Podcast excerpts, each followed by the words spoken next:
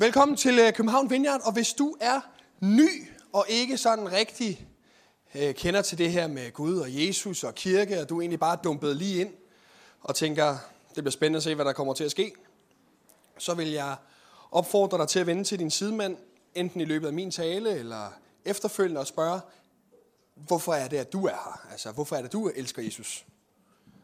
Og så få en god snak om det. Fordi at vi alle sammen, eller mange af os herinde, elsker Jesus og kunne faktisk godt tænke os at fortælle om det. Og hvis du ikke kender ham, så kan du bare spørge din sidemand. Det var det. Vi skal være sammen om en øh, tekst fra Markus evangeliet i dag, og det er søndagens tekst ude i de danske folkekirker, og jeg har taget den, fordi at den var helt genial. Jeg plejer lige at kigge søndagens tekst igennem, når jeg skal prædike, og i dag, så kan jeg bare mærke, at den er bare rigtig god. Og nogle af jer ved måske, hvad en tekst det er, og nogle af jer ved ikke, og så bliver det jo bare spændende hele vejen igennem talen. Hmm. Men øh, det er jo en anden søndag i fasten, det vil sige, at der er lang tid til, at fasten slutter. Jeg skal bare holde øje med tiden, fordi i formiddags ikke. Øhm. Gik det for langsomt? Var ikke lang. Godt, fem i. Så kan I holde øje også. Øhm, der er lang tid til, at fasten slutter. Den slutter først 1. april. Og jeg, som har gået ind på fasten og sagt, nu vil vi gerne faste for et eller andet. For eksempel hjemme hos os, der prøver vi at faste for kød. Der er lang til 1. april. Men vi kan jo hjælpe hinanden, snakke sammen, støtte hinanden i det. Så hvis, jeg vil bare sige, at det er en rigtig god tid at lægge noget til side, for at søge Gud mere, eller opdage, hvad er det Gud egentlig gør, eller hvad er det, han allerede er i gang med at gøre i vores liv, så er det bare en god ting at lægge noget til side. Man tænker, det kunne jeg faktisk godt tænke mig at lægge til side, for at bruge mere tid sammen med Gud. Det var bare en lille opmundring. Vi skal læse, jeg starter bare med at læse teksten, og så skal vi egentlig bare vade igennem den og finde guldkorn over det hele. Jeg læser fra Markus 9, 14-29. Da Jesus og Peter og Jakob og Johannes kom ned til disciplene, så de en stor skare omkring dem og nogle skriftkloge, som diskuterede med dem. Hele skaren blev grebet af ærefrygt, ærefrygt straks de fik øje på Jesus, og løb hen for at hilse på ham. Han spurgte dem, hvad er det, I diskuterer med dem? Og en fra skaren svarede ham, Mester, jeg har bragt min søn til dig. Han er besat af en ånd, som gør ham stum. Hvor som helst, den overvælder ham, kaster den ham til jorden, og han, øh, og han froder og skærer tænder, og han bliver helt stiv. Jeg sagde til dine disciple, at de skulle drive den ud, men det kunne de ikke. Da udbrød Jesus, du vantro slægt, hvor længe skal jeg være? Hvor længe skal jeg være hos jer? Hvor længe skal jeg holde jer ud? Kom herhen med ham. Så bragte de ham hen til Jesus. Og da ånden så ham, rev den og sled den straks i drengen, så han faldt om på jorden og lå og frode og vred sig. Jesus spurgte hans far, hvor længe har han haft det sådan? Han svarede, for han var barn, og den har mange gange kastet ham både i ild og vand for at gøre det af med ham. Men hvis du kan gøre noget, så forbarm dig over os og hjælp os. Jesus sagde til ham, hvis du kan. Alt er muligt for den, som tror. Straks råbte drengens far, jeg tror, hjælp min vantro. Jeg tror, hjælp min vantro. Da Jesus så, at skaren stemlede sammen, troede han af den urene ånd og sagde, du stumme og døve ånd, jeg befaler dig, far ud af ham og far aldrig ind i ham. Da skreg den og vred og sled i ham og for ud, og han blev som død, så alle sagde, han er død. Men Jesus tog hans hånd og fik ham op og rejste sig op. Da Jesus var kommet indendør og var alene med sine disciple, spurgte de ham, hvorfor kunne vi ikke drive den ud? Og han svarede, den slags kan kun drives ud ved bøn. Vi beder lige sammen. Kære Gud, vi beder dig om, at du må tale til hver især, os alle sammen i aften. Må vi opleve, at du er en levende Gud, der prikker på vores hjerter. Må vi opleve, at du kæres for os. Og hjælp os med at åbne op dit ord, så det bliver til liv. Amen. Den her tekst, den har jeg siddet med og arbejdet med, og, og det eneste, sådan, der sad fast, der var også nogle andre ting, men det, som virkelig sad fast i mit hoved, det var den her sætning, jeg tror, hjælp min vantro. En virkelig fed sætning. Den giver ikke rigtig mening, fordi man kan ikke tro og være vantro samtidig. Vantro betyder manglende tro. Og dog virker det som om, at det er det mest naturlige i hele verden for den her mand at råbe, jeg tror, hjælp min vantro. Så det er sådan et, et ærligt og befriende sætning, som vi skal, vi skal prøve at være sammen om i dag. Vi kommer ind i historien, hvor at der står, da Jesus og Peter, Jakob og Johannes kom ned til disciplene. Og for at forstå, hvorfor de kom ned, så må vi nødt til at vide, hvor de har været oppe henne. Ikke? Mm. Nu går vi ud over teksten, men det giver rigtig god mening. De har været op på det bjerg, hvor Tabor bjerg, hvor at man kalder det Jesu forklarelse. Jesus han bliver strålende hvid og lyser, og det er deroppe på det bjerg, hvor de lige har været. Og det der sker, det er, at Jesus han trækker Jakob, Peter og Johannes, hans tre gode disciple med sig og siger, nu skal vi lige være lidt alene sammen. De tager op på bjerget, og lige pludselig så er det så, at Jesus han står og snakker med Moses og Elias. Og der står bare sådan i teksten, at Jesus samtalede med dem. Rimelig casual, det er drengene, det er fint nok. Det er Moses og Elias, dem har været sammen med for evighed, og jeg skal sammen med dem i evighed. Altså det er fint nok. Jakob, Peter og Johannes til der, derimod, de må have mobbet rigtig meget. Moses var ligesom ham, der ledte hele det israelitiske folk ud af Ægypten, skilt vandene og ind i det land, som de så er i nu. Han er big shot. Kæmpestor. Ikke? Ja, godt. Kender ham godt, ikke? Elias, kæmpe profet. Han døde aldrig. Han blev taget væk i en ildvogn med ildheste i en storm. Kæmpe fyr. De står og snakker lidt, og man kan, man kan forestille sig måske, at Jesus han har kigget lidt tilbage over skulderen, bare lige for at se, hvad, hvad Peter Jakob Johannes lige siger. Det er sådan en samling. Det vil svare til, at jeg tog Flemming og Anne og Martin med på en lille tur, hvor jeg lige vil vise dem nogle ting, jeg går og laver, og så lige pludselig så, så står John Wimper og Thomas Willer der, ikke? Og så er det, lige, at Martin han kigger bare, what? Og jeg er sådan lidt, ja ja, det er drengene, Martin. Hold nu op, ikke gør det pinligt. Og det, som Peter så råber i den her historie, det er, det er bare så godt, skal vi ikke bygge tre hytter her. Jeg bygger, jeg bygger tre hytter til, og så bliver vi heroppe for evigt. Og den følelse kender vi alle sammen. At noget er simpelthen for hyggeligt til, at man kan lade det være. Ikke? Hvor man har været i en situation, hvor man tænker, at hvis den her, øh, øh hvis den her lille sekvens kunne vare for evigt, så havde det været fint. Hvis vi kunne bygge nogle hytter her, så ville vi blive. For eksempel i øh, fredag, øh, hvad hedder det, i søndagsbarn. Det er så hyggeligt, lad os bare blive ved med at blive her. Lad os bygge nogle hytter. Men det sker jo så bare det, at turen slutter, og vi kommer ind i teksten, hvor der står, da de kom ned til de andre disciple. Øv. Ikke? Det slutter. Tak, Martin. Og det er ligesom om, at de får kastet en våd klud lige i ansigtet. De kommer ned fra, hvor alt har været fedt. Alt har været godt. Moses, Elias, det hele, det har kørt. Jesus, han lyser. Der står, han stråler mere end solen. Altså, det, alt er fedt. Og så kommer de ned ad bjerget, og så er det, at de møder sådan en tumult, fortvivlelse, øh, magtesløshed. Øh, de har brug for, der er nogen, der har brug for et mirakel. De har ikke fået et mirakel. Altså, der, man mærker bare lige pludselig, at virkeligheden den står lige for døren.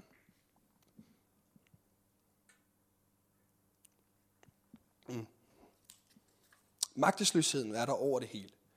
Og de kommer ned til dem, til de andre, og Jesus han spørger, hvad, hvad er det, der sker? Hvem, hvem, hvad, hvad, hvad er det, der foregår her? Og det kan vi godt alle sammen sætte os ind i, og det kan du også sætte dig ind i måske. Det med, at man har gået fra, at alt var fedt. Man var, det var godt, det var dejligt, livet kørte, jeg havde styr på det, jeg, for, jeg forstod gamet. Og lige pludselig, så bliver man ramt af en eller anden uforudsigelig ting, man ikke havde regnet med, og så bliver man bumpet tilbage ned i dalen, og skal prøve at få styr på det hele.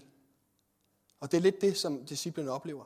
Og det er lidt det, som vi kan opleve at i vores liv, at det lige pludselig ramler, hvor det hele bare var så godt. Og denne her mand, han siger til, øh, han anklager lidt i samtalen med Jesus, så anklager han lidt hans disciple. Han siger, jamen jeg kom jo til dig, Jesus, og dine disciple kunne ikke engang drive ham ud. Drive den her onde ånd ud af min dreng.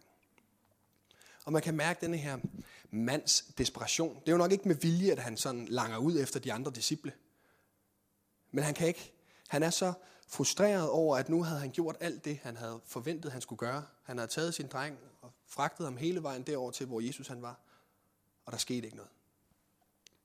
Og når man står i sådan en desperation, så er det jo, at man oplever, at man står i spændingsfeltet mellem at være tro eller at man har tro for noget, og man oplever vantro. Måske kender du det, at der er sket noget i dit liv, hvor du tænker, jeg har tro for, at det ændrer sig. Men omstændighederne er så stærke, at man begynder at få vantro. At man begynder at mangle tro for, at det kan lade sig gøre. Og den her mand, han har brug for at tro, for ellers så bliver hans dreng aldrig nogensinde ud udfriet. Han kan ikke tro det umulige, men alligevel, hvis det umulige ikke er muligt, så bliver hans dreng aldrig frelst. Og det er det, som vantroen den gør, når den kommer snigende. Det er, at den begynder at lukke ned for vores udsyn. Den begynder at øh, sørge for, at vi kigger på omstændighederne mere, end at vi kigger på, hvad Gud han har mulighed for at gøre. Vi kender det fra Peter, der træder ud af båden til Jesus. Jesus han siger, kom ud til mig så. Peter han siger, hvis det er dig, så, kommer, så lad mig komme ud til dig. Det er også ham, der råber op på bjerget, lad os bygge tre hytter. Fin fyr. Og så siger, han, så siger Jesus, jamen altså, Peter, du kan da bare komme ud, hvis der. Og så træder Peter ud af båden, og det går fedt. Det er dejligt. Og lige pludselig så er det, at Peter han begynder at forstå, hvad det er, der egentlig er, der foregår. Han går på vandet, og han glemmer at kigge på Jesus, og han kigger på omstændighederne, og så er det, at vandtroen den kommer frem. Ja. Så er det ligesom, at han bøv. ja, men det var fordi, det var, det var ikke en vilje, jeg sagde det i morges, men det kunne jeg mærke, det var faktisk rigtig god. Så er det, at vandtroen den lige pludselig viser sit ansigt, og så glemmer vi at kigge på Jesus, og så begynder vi at kigge på, hvad det er, der er muligt for os. Og der er ikke særlig mange ting, der er mulige for os, men der er rigtig mange ting, der er mulige for Jesus. Og når manden så snakker med Jesus, så siger han til Jesus, jamen altså, hvis, hvis du kan, altså hvis du kan gøre noget, så må du da gerne prøve at give den et skud. Og man kan mærke, at den tro, som han kom med fra start, han tænkte, nu skal min dreng udfries. Den tro, han havde for det, den er ligesom svundet meget ind, ikke? indtil han siger til Jesus, at jo, hvis du kan, så må du gerne. Og Jesus han siger, hvis jeg kan. Altså, har du glemt, hvem det var, du var kommet til? Og det er her, hvor at Jesus han så siger, jamen, øh, alt er muligt for den, som tror. Alt er muligt for den, som tror. Og manden må bare erkende, at han tror, og han tror ikke. Og det kender jeg rigtig godt. Jeg kender rigtig godt, at man godt ved, hvad man skal tro, men man kan alligevel ikke tro det. Thomas Willer han sagde i, i øh, sidste søndag, hvor mange herinde tror, at Gud han er god? Og så var der jo rigtig mange, der rækker hånden op, fordi det er han jo. Men jeg kunne bare mærke det nede, hvor jeg sad, at hvis jeg skulle, skulle fortælle for mit eget liv, hvor jeg troede, Gud var god henne, så blev det alligevel mindre. Jeg tror, at Gud er god, men jeg kan også mærke, at jeg også har en mangel på tro, at Gud han er rigtig god. Og Karoline og jeg stod i en, øh, i en øh, vanskelig, umulig situation for et år siden, og det kan vi snakke mere om situationen en anden gang, men det vigtige er bare, at det, var, det så fuldstændig umuligt ud. Og vi havde gået til dem, vi tænkte, det er dem, der ved noget. Det er dem, som har kendt Jesus meget længere, end vi har, og de må have noget at sige. Og det er ligesom manden, som går til disciplene og siger, jamen det er jo her, der er frihed. Og dem, som vi snakkede med, de sagde, jo, nej, ja, det kan vi ikke helt, altså det ved jeg faktisk ikke, det skal nok gå, se tiden an. Og tiden, altså, tiden lærer alle sår, ikke? men altså, det oplevede vi ligesom bare ikke. Og så er der en, der kommer og siger til mig, Stoffer, jeg har et ord for Gud. Det skal nok gå. Fedt. Det skal nok gå. Så nogle gange, hvis nogen kommer og siger, at man har et ord for Gud, ikke, så tænker man, så er det et billede, man lige kan sætte sig ind i, og det er svært nu, og så kommer du ud på den anden side af stormen, og så er der paradis eller et eller andet. Ikke?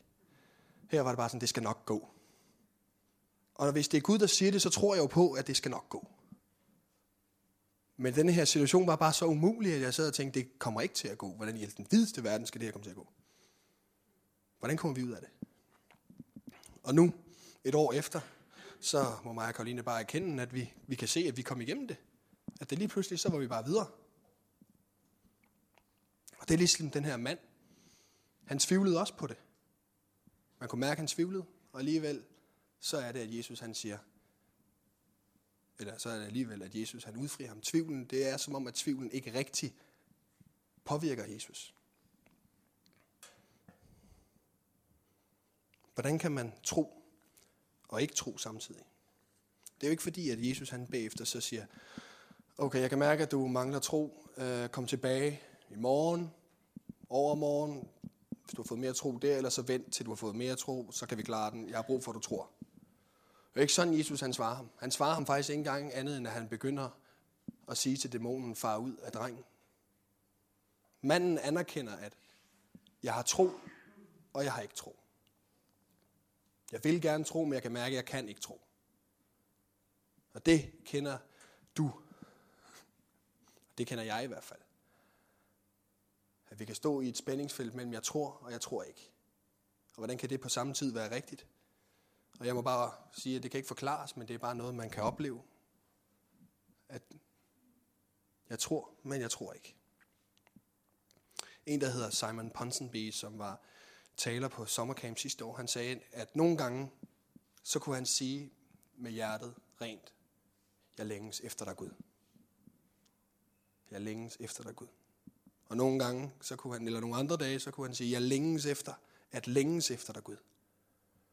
Jeg længes efter, at længes efter dig. Og så sagde han, nogle dage, så må jeg bare erkende, at så oplever jeg bare, at jeg længes efter, at længes efter, at længes efter dig Gud. Og det er bare så befriende at høre mennesker sige, at tvivl, det skal vi måske ikke være så bange for. Det virker ikke som om, at Jesus er så bange for det. Han kigger på hjertet, han kigger lige igennem troen og tvivl og mærker, at denne her mand, han vil bare så gerne tro. Men omstændighederne gør, at han kan bare ikke.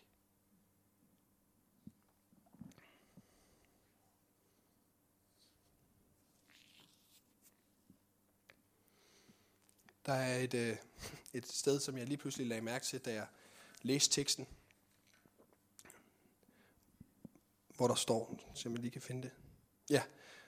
Øhm, straks, straks råbte drengens far, jeg tror, hjælp min vantro.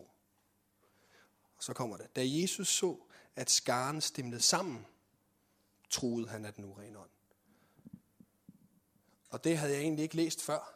Men lige pludselig så kunne jeg bare, oplevede jeg bare et eller andet med det der med, at Jesus så, at skaren stemte sammen. Og for mig så blev det lidt ligesom, at den her mand, han havde ikke det i sig at tro. Han sagde, jeg tror, hjælp min vantro. Og så var det, at flokken omkring ham stillede sammen og sagde, det kan godt være, at du ikke har tro for det, men det har vi. Det kan godt være, at du står i en situation, som ser fuldstændig umulig ud, og ikke kan se nogen udvej, men det kan vi. Og det blev bare så stærkt for mig, at de her mennesker, lidt ligesom os, når vi oplever noget, når du oplever noget, som er umuligt, eller som, som kan se vanskeligt ud, som man har tabt troen for, så er vi et fællesskab her, som er, ønsker at stå sammen og sige, men vi tror. Sammen tror vi. Når vi synger lovsangen, så er det jo fantastisk at stå ved siden af en, som synger af fulde lunger, fulde, fuld kraft, som bare man kan mærke, at den her person virkelig bare nyder det, der står, og det vi synger, og det vi er sammen om. Mens man nogle gange godt selv kan finde sig i, at man faktisk ikke helt fanger, hvad der står. Jeg har ikke oplevet the reckless love of God. Og så er det jo, at man bare kan læne sig op af sidemanden og sige, jamen, i dag tror du for mig. En anden dag, så tror jeg måske for dig. At vi står sammen som fællesskab, og det er også derfor, at vi elsker netværksgrupper.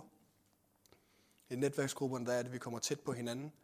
Og når jeg ikke kan bære det mere, så er der andre, der bærer. Og en vigtig pointe det er, at det er jo ikke os, der holder fællesskabet med Jesus ved. Det er jo ikke mig, der holder Jesus, men det er Jesus, der holder mig. Og mange gange, så er det ikke engang mig selv, der bærer min egen tro, men så er det fællesskabet, hvor jeg kan mærke, at her er der tro. Her vil jeg være. Og i huset efterfølgende, så er det, at øh, disciplene spørger undrende, hvorfor i den videste verden kunne vi ikke. Vi har gået med dig i to år, tre år måske. Du har sagt, at vi skal gøre større ting, end du skal. Og så kunne vi ikke engang drive den her ud. Hvad sker der? Og Jesus siger, den her, det her kan kun drives ud ved bøn. kun drives ud ved bøn. Og hvad er det bønden? Så jeg tænkte, hvad er det, der bønden er så... Hvorfor kan den så meget? Hvorfor er det lige bøn, han mener? Og jeg kan ikke lade være med at tænke på, at det er fordi, at bøn hjælper os selv med at løfte blikket fra omstændighederne og kigger på Jesus. Det hjælper os med at kigge op ad dalen og kigge op for Jesus op på bjerget. Det hjælper os til at få tro. Det hjælper os til at se, at Gud er bare altid større. Gud er altid større. Han er større end vores omstændigheder, og han kan finde veje der, hvor der ikke er vej. For dig og for mig.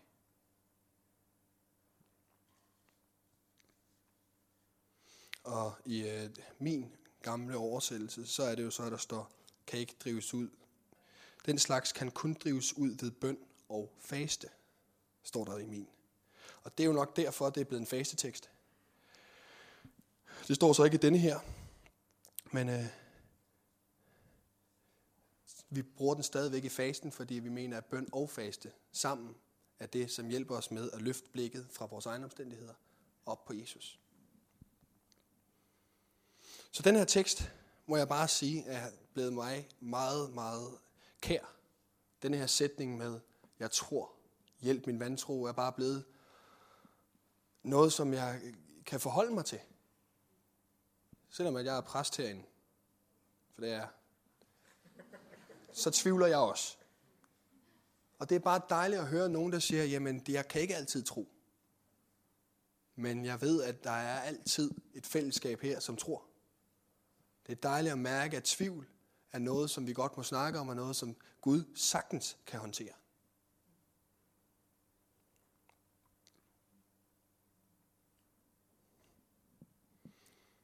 Amen.